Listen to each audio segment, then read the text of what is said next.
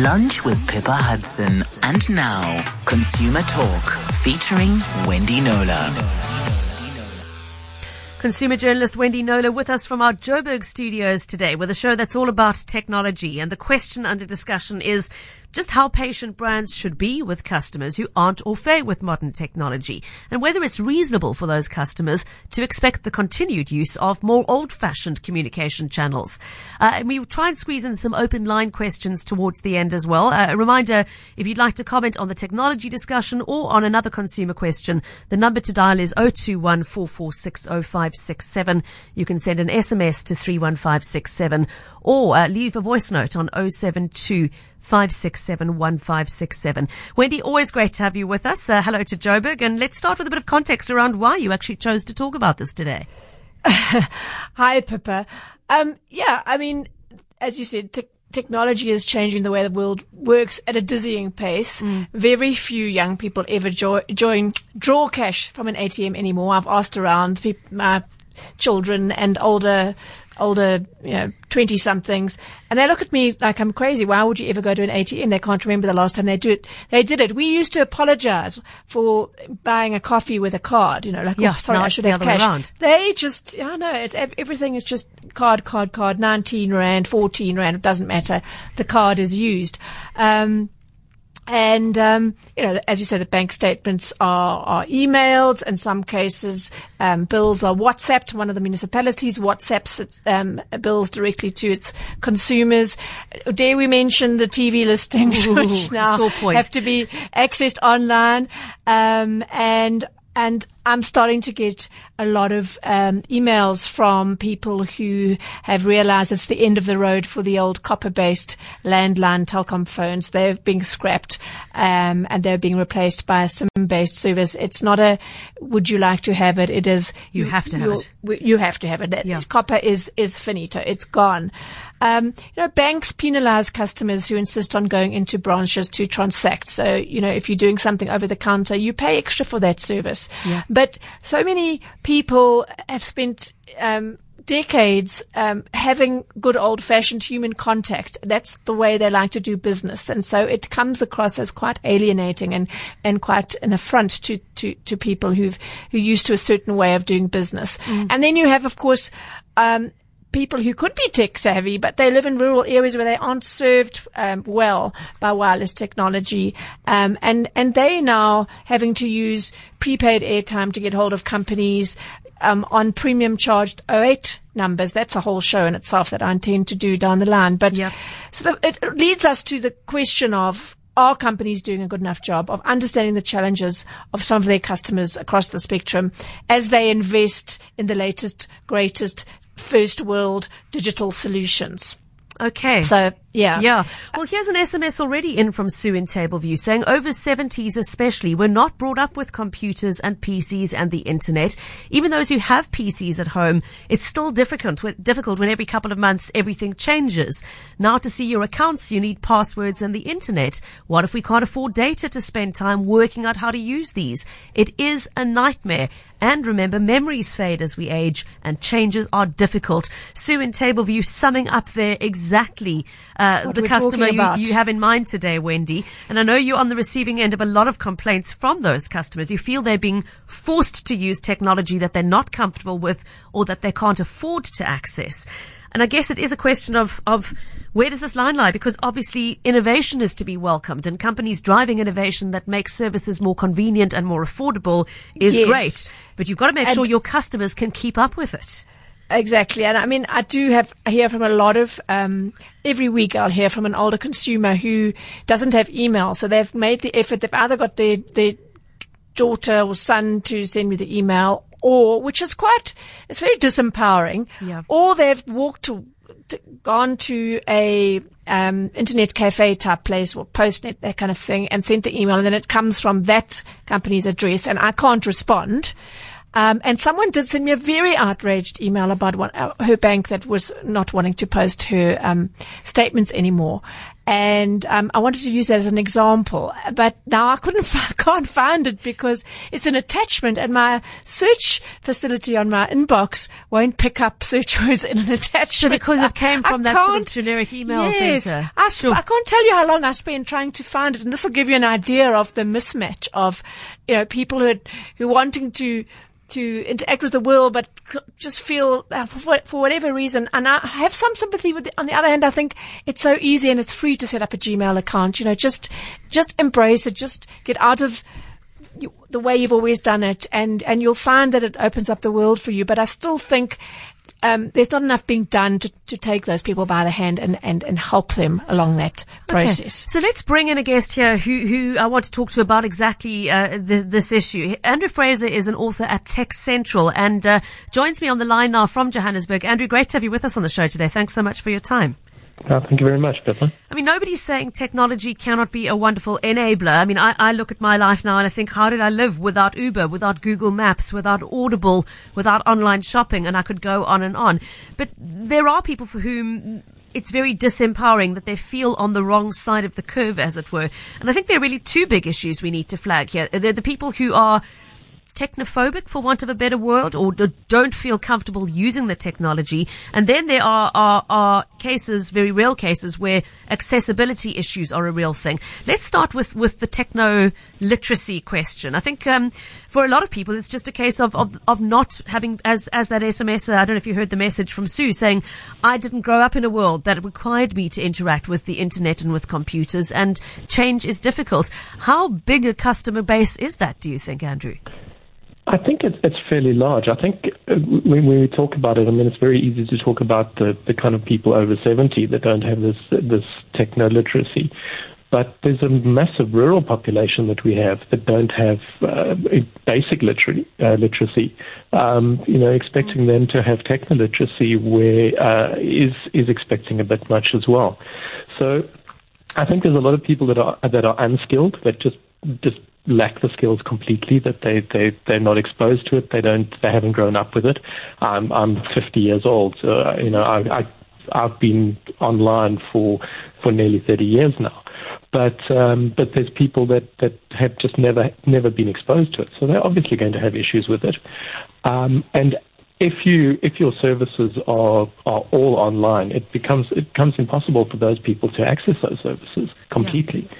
Yeah. Um, and I think yes. And then when we talk about the older people, change is difficult. I mean, change is difficult no matter what age you are. But if you you know as you as you age, change becomes more difficult, um, and you you find it more difficult to learn new skills as you as you age. So I think there's there's a real issue, and I think service providers are well, they should be required to offer alternatives, and that those alternatives shouldn't be at any additional cost. I mean, those those are the basic services that they provide. A bank shouldn't charge you for extra for doing the same work uh, in a branch as it does online, in my mm. opinion. Um, they're doing exactly the same job. Yes, I understand that maybe more people have to be involved, but those are your customers. That's that's the service that you provide. Yeah. Um, That's a huge so, issue. I mean, sorry to interrupt, but I mean, the costing, I think, is a huge one, Andrew, because we know, for example, that uh, uh, engaging and, and, asking for a bank statement in the bank attaches a quite substantial cost uh, um, versus doing it for free online. So the, the, the customer is being penalized uh, in the current model. And I think it's a source of great. Um, agitation and a, a sense of, of, of really being a second class customer almost, which is surely not how a brand wants you to feel about them. Yeah, look, I, will be honest with you. I, I, I kind of understand why the banks do that. I mean, they're trying to incentivize people to use their digital channels because those digital channels are they're generally more efficient, they're more accurate because people are less accurate. So there's fewer errors and there's fewer mistakes um, from their side. Um, the costs are lower. They need fewer people to do the work, so they're not paying as many people. So for the banks particularly, or for these big service providers, those digital channels save them a lot of money because they they not just in terms of people, but also in terms of errors and hmm. mistakes, mm. because because human error is the biggest problem in, in any kind of uh, industry like that. So I understand why they incentivize people to move away from those those services, but I don't think it's necessary to penalize people in, in the way that they do at the moment. Okay, so that's the the techno literacy issue. Let's talk about the actual accessibility issue because I think a, a large source of frustration for many people is is the actual physical method of interaction with so many of these platforms. Uh, for example, using touchscreens, the tapping, the swiping, it might be second nature to a millennial, but it is not necessarily easier for an older user. And I, I, know, for example, my mom sent back her last phone upgrade because the swipe just wouldn't work for her. I think it's something in the family fingertips because I, for example, cannot use a laptop, um, with a touch sensitive mouse pad. I mean, everybody in this building knows if we're doing any kind of event that requires a laptop to be set up for me, there's got to be a mouse because my fingertip doesn't work. It's a silly example, but it's much more serious for someone who, for example, might have a disability of some kind or might suffer from tremors in their hands, which affect their ability to use touchscreen technology. It is something that, that is impacted as we age in particular. Do you think enough, uh, is enough thought has gone into the design of, of these apps and the way we interact with them, Andrew? I think that, that there's there's two kind of issues here. So technology in general. So when we're talking about the, the, the, people that are building the smartphones themselves and making the actual the hardware, etc., and, and working on the, the operating systems on these of these devices, I think are doing an incredible job at the moment to try and address accessibility. So they they, they work uh, towards a thing which they call inclusive design, which means that people that, that maybe have some, some kind of physical limitations are able to interact with these devices. So that could be in the case of having things like screen readers for, for the blind. And those, mm-hmm. those are often built into the operating system itself. So if you buy an Apple iPhone, for example, or an Android phone, the, the, there is built into the actual operating system a screen reader which will read off in, in, in fake voice everything that's on the screen. Um, they have they all have kind of voice recognition now, so that you can actually give commands by voice rather than touch. Mm-hmm. Um, they have specific kind of app design um, concepts to make sure that there's um, an ability to improve the contrast on the screen or the or the font size, or to make sure that there's no um, kind of color problems for people that are, are colorblind, for example. Yeah. So all of those things are happening in the in the kind of greater ecosystem of, of tech, where they're working towards these these kind of things. Um, are the the app uh, the people that are actually making the apps for, for the service providers, are they following those those schemes? Uh, it, I think it varies. I think some of them are, some of them aren't. Um, some of them aren't aren't making it a priority. Mm. Um, so yeah, I think there's a lot more that can be done um, in terms of the apps themselves, as opposed to the, the operating systems and the hardware um, that, that can be done to make it better. Okay. There's also, I think, a security concern here, Andrew, because it strikes me if the app is difficult for somebody to use, they're only, and they're, they're forced to, to use that because there is no other option or because they can't afford to be penalized in the bank fees, for example, by going into the branch. That means that they're required to turn to a third party for help. And that immediately becomes a point of vulnerability. Do you think that, um, again, do you think brands are being conscious enough of that, that they're potentially putting their own customers at an additional risk because of that? Um, I don't. I think they're probably aware of it. I, I, I don't think they particularly care, to be honest with you. Um, that's not that's not high on their, their list of priorities because it's not an, an issue for them. Um, I think that there is, especially we, you know, we were talking about older people. I think there is a lot of mistrust um, about technology, and people are scared of being hacked and having their their accounts hacked and their money stolen and things like that. Sometimes uh, a legitimate fear, sometimes maybe a little bit irrational and, and just caused by rumor mongering. Um, but yeah, I think you know if you've got a you, you need a third party to to run your your um, your banking app for you, that that is a security risk. It is a problem, um, and I don't think the banks are really going to approach that and, and, and do anything about it. It's not their problem. Their argument would be, you know, if you can't do it on the app, you need to come to the come to the branch and do it. Yeah, get with the party. Wendy, anything yeah. else you'd like to put to Andrew before we let him go? Um, well, just further to what you said, I mean, we we all know the sort of 60 is the new 50 kind of thing. Very few people are, well, what, wanting to or able to retire completely at 60 or 65. And so you're going to have an older, more, less of the sort of granny with the grey hair in the bun knitting for the grandchildren. Many of them are, are still active in the economy. Um, and yet, you know, the tech giants, I, don't get a sense, are developing enough products to cater for that section of the workforce, um, albeit, uh, you know, uh, um, sort of, um, uh, what sort of part-time kind of workforce, work from home type of thing. I don't see much evidence of, of phones and other gadgets that are that are specifically marketed at that end of the market. Everything is for the young, for the hip, and happening. Am I just looking in the wrong places, or South Africa kind of does not considered to be a big enough market for you know engaged older folk who who want um, technology specifically designed for them?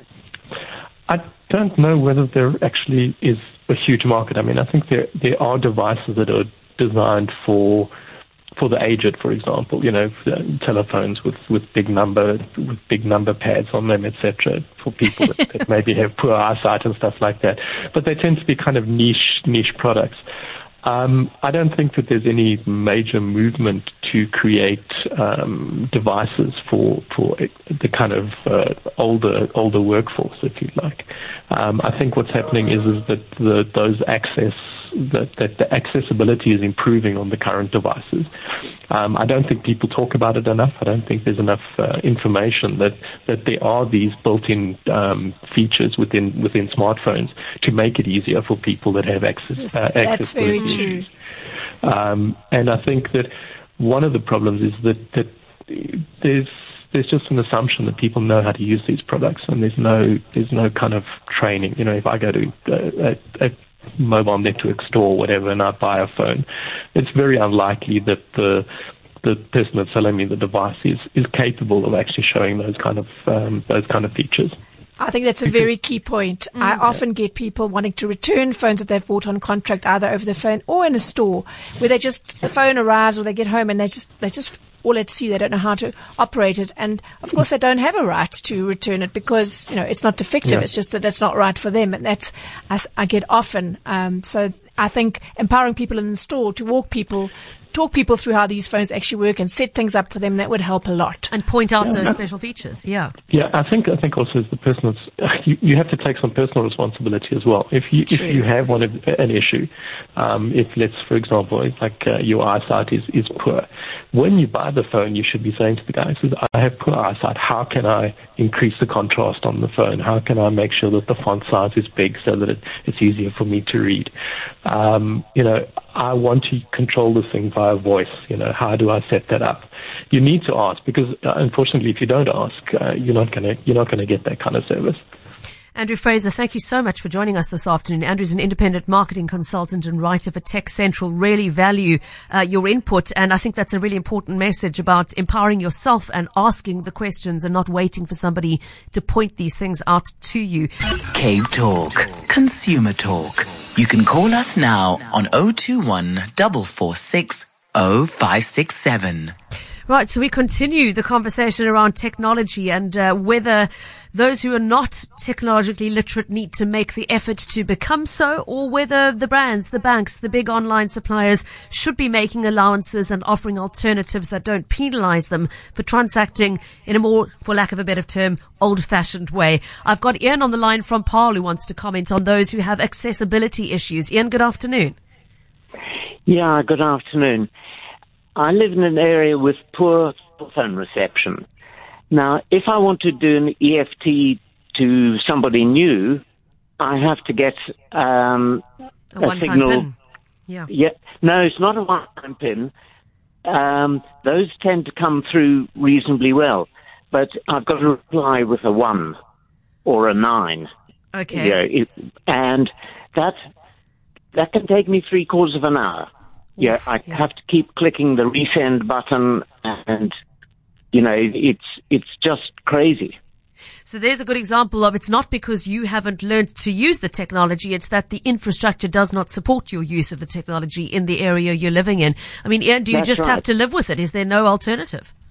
There, there, doesn't seem to be any alternative. And, you know, I'm quite neutral. I'm not totally in the sticks. That's really interesting. So even in a semi-urban area, if we can put it that way, it's an issue. And thanks for flagging that and demonstrating there very clearly, Wendy, what uh, Yes, what Andrew was talking about. That in- line was not good. Yeah. Um, uh, uh, yes. Um, I think, I'm not sure, we're going to talk a little bit later about, um, the goodbye copper, hello fiber. Yes, And we'll what's get there. replacing the old landline phones. And maybe when that happens in his area, it's being rolled out from September. That may or may not, uh, solve the problem. Um, but yes, uh, I think technology solutions are always they, they're great when they work. I mean, I was um, flying up to Joburg yesterday. Um, I popped into the Woolies in the airport, and I got a few things. And um, I was approached to say, um, just to let you know, nationally, all our card payments are not working. And I had to put half the things back and just keep a little thing that I wanted to eat on the plane. Yeah, because you enough imagine the sales they lost. But we're just talking about the march to the cashless society. Anybody under 25 would have to put everything away and walk out. Well, exactly. I You mean, know? I'm smiling quietly because I did tuck shop duty at school this morning on my way into work, and I had a girl paying a, a, a three rand bill by SnapScan, and I sort of looked at her as if to say, "Are you nuts?" And she looked back at me as if to say. What's the your issue? problem? Yeah. Yes. Whereas, you know, I grew up in, as you said at the beginning, you, you apologize if you're using a credit card for a transaction less than sort of 50 rand. Uh, it's swung completely the other way. Completely. And I honestly didn't realize quite how far it had swung and quite how completely on the cash thing for under 25s, under 28s, whatever, um, until very recently when I was researching another show. It, it was, it quite staggered me. And then I thought of my own, own children and they were like, no, we, we don't have cash. We don't need cash. Yeah. Um, even now you see the, um, post offices have announced that at the post offices where they do, um, uh, process car license renewals, you are now finally able to use a credit or a debit card to pay there. Whereas in the past, you always had to draw all the notes for your 500 rand or whatever it was to renew your license. So yes, when it works, it's fine. But if, if, if the system fails, then it's catastrophic. And, Yeah. uh, you know, whether your area doesn't have, is not properly served by, by, um, you know, Wi-Fi yet properly or, or whatever it may be. Um, so there are, you know, many reasons for technology alienation. Yeah. Whatever. Well, let me just share with you some of the messages coming through, which are many of them focused on the banks. Uh, but but first, here's a general one from somebody saying, "I have a 92 year old friend who does not have a cell phone or a PC." I'm 75. I am very computer literate, but like you, Pippa cannot cope without a mouse. I'm also not happy with using the tap option of my credit card as it's difficult to keep track of expenses. Somebody else complaining, Graham saying, my bank says I'm obligated to have tap and go. I don't want it. Another WhatsApp saying, Capitec sent me a message that I need to get a new phone because mine is too outdated for their app. As a Wonderful pensioner, examples. it's not a mm. joke. I mean, these are concrete, and again, it's coming back to the banks. And uh, while we're speaking about the cash, the ATMs seem to be a big bone of contention here. One Yes. WhatsApp saying FNB ATMs are constantly offline. They want us to stay out of the bank, but then the ATMs don't support our transacting outside of the bank. Wendy, uh, you've you've dealt Yes. with this issue as well, haven't Yes, you? FNB comes up a lot with ATM network. They want you to stay out of the bank, but they also want you to stay away from their ATMs. They want They you want to just online. use your card. yes, the, uh, for for cash and all the other things. Some people um, do other things um, on the whatever their each brand bank has a, a brand for their sort of extended ATM um, machine. So I let me find her. I got an um, email from Sandel Robson who said it's getting harder and harder to find an FNB ATM which accepts cash deposits. Again, the cash issue now not just wanting to um, withdraw it, but wanting to deposit it. She said, since the beginning of August, I've been trying to find a cash accepting ATM in Brackenfell. The FNB website returns with no results found when one searches advance. There, there's that word, advance ATM, Yeah. which are cash accepting. And my emails to FNB care have been fruitless. She says, I want to know with all the marketing FNB does and all the many clients they have, are they too poor to install decent working ATMs for their clients or must we continue loving this abuse? Kindly ask them that question. And So so, you I did. did. I, I obliged. Um, she also sent photographic evidence of, of the problem um, with lack of um, ATM infrastructure with that bank. FNB responded by saying FNB has a set criteria for device distribution in terms of the number of transactions per device in a month, as well as coverage over national distribution. Um, translation is probably we put the ATMs where they're needed, I suppose. Yeah. We acknowledge that during peak periods such as month end, customers may encounter queues and we're consistently working to minimize queuing times across all our branches. One of um, our listeners' other questions was around why there's such long queues at um, FNB ATMs and not other banks ones. Currently, we are monitoring the site flagged by our customer to, imp- customer to improve queuing time and to establish the viability of additional cash accepting devices. Um, a lot of banks speak in there. a lot of yeah, banks speak. They yeah. just don't seem to be able to speak in any other way.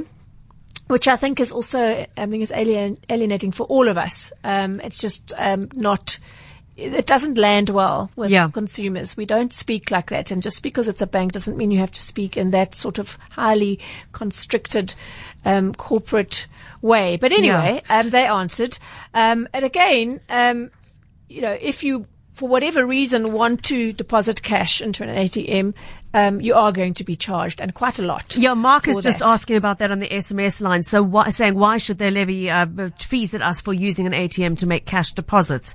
Um, I mean, how it's a good question because how, if you can't do it in the branch, they don't want you doing it in the branch. How else are you meant to deposit cash if you're being paid they, in cash? They're saying we, you must, should be doing everything online. You should be doing um, EFTs, and there is um, a um, charge, a labour um, outlay to process actual cash, and we're going to charge you for it. Never mind that we charge you bank fees and everything else. As it is, yeah. We are going to levy an extra charge. It's all designed to incentivize you to stay away from the branch. FNB, by the way, is the one bank that actually charges you to go into the bank to fetch your card, your debit or your credit card. Yes. All the others charge you. We've covered this on the show. Yeah. All the others charge you extra if you wanted couriered to your work or your home. But FNB charges you, it's free to courier to you, but they charge you to go into the bank. And some people don't feel comfortable giving their ID document to be scanned by a, a courier driver. And I'm laughing Like, because the I I am an FNB client, and let me tell you that the experience with the particular courier they use is like having a thousand needles poked into your eyeballs, Wendy. So yeah, um, let's just leave it at that. Okay. Yeah. Um, So- we've we've got a couple of voice notes that have come in. Let's Hmm. just take a listen to, to to one or two of those before we move on to the issue of the internet, which is another big one. But let's hear those voice notes. Hi, Wendy and Papa. This copper service of for Telkom lines is getting a number of people into a, you know, a, a, a quite a tiz, um, particularly those who, like us, are in rural areas where we do not have um, wireless telephone systems available because there is just no site of um, uh, posts and towers where we are, and there's no fibre. And the Act states that unless there is an alternative service available, i.e., uh, wireless or fibre, that the copper service will continue to be provided to those subscribers who do not have an alternative. Interesting. And so, um, you know, perhaps you'd like to just allay the fears of uh, people who are in the rural areas because it's creating huge upset um, for for those folks um, who are in those rural spaces. Thank you so much for raising that. Wendy, let's just dr- jump ahead then to the issue of the landline disappearing and we'll come back to the internet access question, seeing as it's being raised.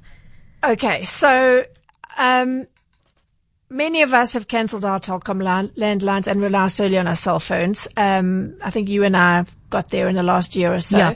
But a relatively high percentage of older consumers and possibly those in um, rural areas, although I'm not sure if that makes sense, still rely on their landlines to stay in touch with family and the community.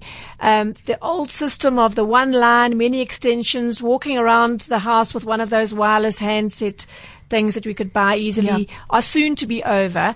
Um, from September, in the next few weeks, you're going to be seeing a very um, uh, intensive communication PR uh, exercise that, that, that Telkom is going to mount because the bottom line is copper-based landline infrastructure has to be phased out. Um, for two reasons. Some areas the copper has been stolen at a rate that is just completely, uh, you know, unplayable. They can't um, replace it it, they replace it and out it goes again. And it causes obviously lots of downtime with the service. It makes consumers angry. Mm. It's just not sustainable anymore. And then you've got older areas. Um, the area I lived, used to live in in Durban is one of the oldest areas in Durban. And we were constantly having outages because that copper infrastructure, it's crumbly when it rains. It's, you know, it, it gets affected. Yeah. And so those two things together, they've decided this is it. We are we are rolling this out. End of copper, putting fiber in. They they're going from area to area, prioritizing those areas where either there's high theft or crumbling infrastructure. So areas like Lentegeur, Lansdowne, Pinelands will will will be targeted first. People will be given between 30 and 60 days notice of the end of their landline services as they know them. Um, Telkom, of course, says its wireless service is more reliable than its copper-based technology and less susceptible to interruptions as a result of bad weather, faults, and cable theft. Um, but obviously, not everyone is thrilled. Um, so I had um, Mills of Noordhoek write to me to say the phone. Now she's she's really got this new system. The phone looks like the kind of phone you'd see in an office, so the, the handset on the left and then the numbers on the right in this sort of unit. I sent you a pic, Pippa. Mm. Um, she says it's a shoddy plastic representation of an ordinary telecom phone, which has to be disconnected and taken from room to room to keep contact with a caller or to make a call. It's cumbersome and totally impractical. Calls received are cut off midstream. Calls made or cut off, are cut off midstream. It's disgraceful that Telkom can dictate to a defenseless customer enforcing this third-rate unusable piece of junk which will never be able to guarantee access to emergency calls to police, fire brigade, etc., in light of its non-existent service. So okay. really you asked Telkom, holding back. You asked Telkom to respond to that, didn't you? Yes. So spokesman Bertus van der Vyver said, "Well, what we give consumers um, free is a cell phone that masquerades as a desktop landline. He says it has a SIM with your landline number, so OT1 or whatever, and you can take that SIM out and put it into a normal cell phone if you want. He said some people get a dual SIM phone and they put their Telkom SIM landline SIM, so your OT1 number in yeah. one slot and your, obviously your, your cell phone number in the other. And he says for one man um, businesses, that's fantastic. They don't have to make have someone in an office taking um, call bookings and whatever. He says you know, far far greater mobility. Um, and he says, and it actually isn't even more expensive. It's 199 rand for the base voice product. He says you get your phone and your router free, unlimited Telkom to Telkom calls at any time, plus two gigs of data on the SIM as well. So you don't need to use any other data in the home for WhatsApp or Facebook. Uh, that's obviously while you're at home. And if you want the um, data as well as you would have had your voice and your ADSL line in the old system, that's 299 rand a month. Um, and he says the reason Diana's getting dropped calls is because it's cell phone technology. And so when you're not in a, a Telkom network where area, they roam on Vodacom. And when there's a handover, um, between the two networks, um, as people who are used to using cell phones will know, you know, that's when you can often get a dropped call. But yeah. he says we're not getting that many reports of dropped calls from our fixed line customers, and generally, and the, the feedback from those who've, who've well, who've pretty much been forced into um, embracing this new system or uh, having it in their homes anyway has been pretty good. So that's mm. obviously that's the up, he's going to give me the upside. Yeah. Um, but um, yeah, that's the way it goes. As for what happens um, in the case of um, somebody in a, in a wireless area. Um, I think that's probably true. They can't leave you without any service at all. Um, I would imagine that they would have to then um, install the fiber in that area. Then, if it's a very rural area, you you're going to find economies of scale being a problem. They're not, well, it's not going to be an affordability affordability issue for Telkom. I will most certainly raise that specific question. Well, let me just share with you a, a, WhatsApp exactly to that point from someone saying, in a, "I'm in a, a, rural area with no landlines and no cell reception. There is wow. no communication. It's too expensive for people there to install boosters. This is in the Klein Karoo area." We used to have landlines, but they were stolen so often that they were disconnected. It is really scary. No communication and feeling very unsafe. Uh, I mean, really, there is, is, is the nub of, of the accessibility problem, Wendy. We've got to take a short break. We're going to come back after this with more of the WhatsApps that are streaming in and a comment about postal uh, delivery of bank statements. So don't go anywhere. CapeTalk. Consumer Talk. You can email Wendy on consumer at knowler.co.za. Okay, Wendy, one of the things we've referenced several times in which many of the questions and uh, comments are referencing is the issue of bank statements, that there are customers who would still prefer to receive their bank statements by post than by email. And this is one where I do really feel for the banks, Wendy, because knowing do what I. the postal service is like, knowing the risks of that post being intercepted or never reaching the person it's intended for, I think this is one where they are reasonable in pushing back and saying we really, really discourage it. Um, I know you've had a lot of people asking about this and you've done some digging. Do the banks still offer a postal service if a customer insists they want it? They do. I asked all the banks. I got, I've heard from two out of the, well, I've heard two out of four that I asked. ABSA says they do still post cus- uh, statements to customers if they ask for it, but it strongly encourages them to embrace electronic as it's easier to audit and track. And with, we did that li- little tiny exercise, Pippa, earlier in the year Yeah. of posting something from It was Gardens hopeless, Post yeah. Office. It was completely hopeless. I think it's safe to say that it's um, at very best it is unre- it is um, inconsistent. So you know if you you really do want to be getting your bank statements um, for lots of reasons to look for fraud and to check that you're not being overcharged and all sorts of things. So I really think just as hard as it is to accept that we you really if only for your bank statements, need to embrace another form of technology, and, and, and the easiest way, would, easiest thing, well, it depends, email or um, SMS on your phone. Um, I think relying only on the on the postal service to get your important statements from your insurance companies and your banks is those days, unfortunately, are gone. So you know, if you look at what we've spoken about the last few minutes, crumbling of the landline system, either theft or old age of of the copper based, and here you've got. Um, for several reasons, um, a crumbling postal service um, offering. So we need to protect to protect ourselves. Embrace the easiest alternative that works for us. FNB said customers can still request postal statements, but again, not encouraged to do that as it's a security risk. They can also get statements in person at a branch, but they don't say there is. I'm pretty sure that comes. Um, well, I, I know that comes at a cost, and sometimes quite a big cost. So, I think finding a digital solution that works best for you is really, really the only way to go at this point. Okay. Here's, I mean, here's a really heartbreaking WhatsApp. It just demonstrates how big a deal and big an issue this is. Penny w- WhatsApping to say, my elderly mother absolutely loved her computer, but then six months ago, her computer guy had to upgrade it and everything on the computer changed. She was not the type of person to complain, but I will go so far as to say that changing everything on her PC, she just couldn't get used to it and it stressed her out so much. I believe it contributed to her death last month of a heart attack. I know that Oh, sounds drastic, goodness. but this thing upset her terribly. Uh, the guy was still trying to get it to operate like the old program when she passed away. I don't think one can underestimate how stressful it can be for older people. Penny, I'm so sorry uh, for your loss. And yeah, that really, but thank you for, for sending that, that WhatsApp because that just demonstrates this is a really It's a huge, huge issue. issue, huge issue. We see it with our parents. Um, sometimes we laugh at them. My daughter calls it the granny swipe, the over exaggerated swipe. Sometimes if I do it, she says, stop at that. It's a granny swipe. But it's, it's, as, as Penny, Penny's story illustrates, as you say, it's, it's, it's much deeper. It's a, it's a huge issue. It can affect somebody right to their core. And I Yeah. think it needs looking at. If I could just say before we end that, um, um, Ban Katie already, whatever her name is, has tweeted to say, uh, this is something I knew and, and neglected to mention.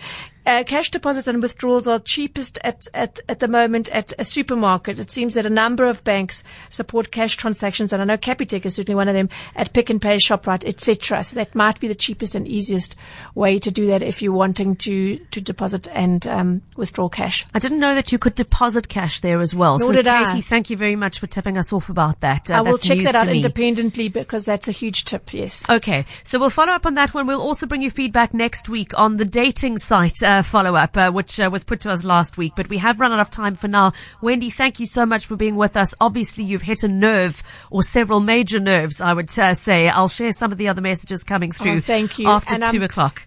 and and I'll definitely come back on the Telkom rural issue and what's happening there. Okay, great. We'll look forward to that update. Wendy Knowler, thanks so much for being with us. Thanks, Pippa.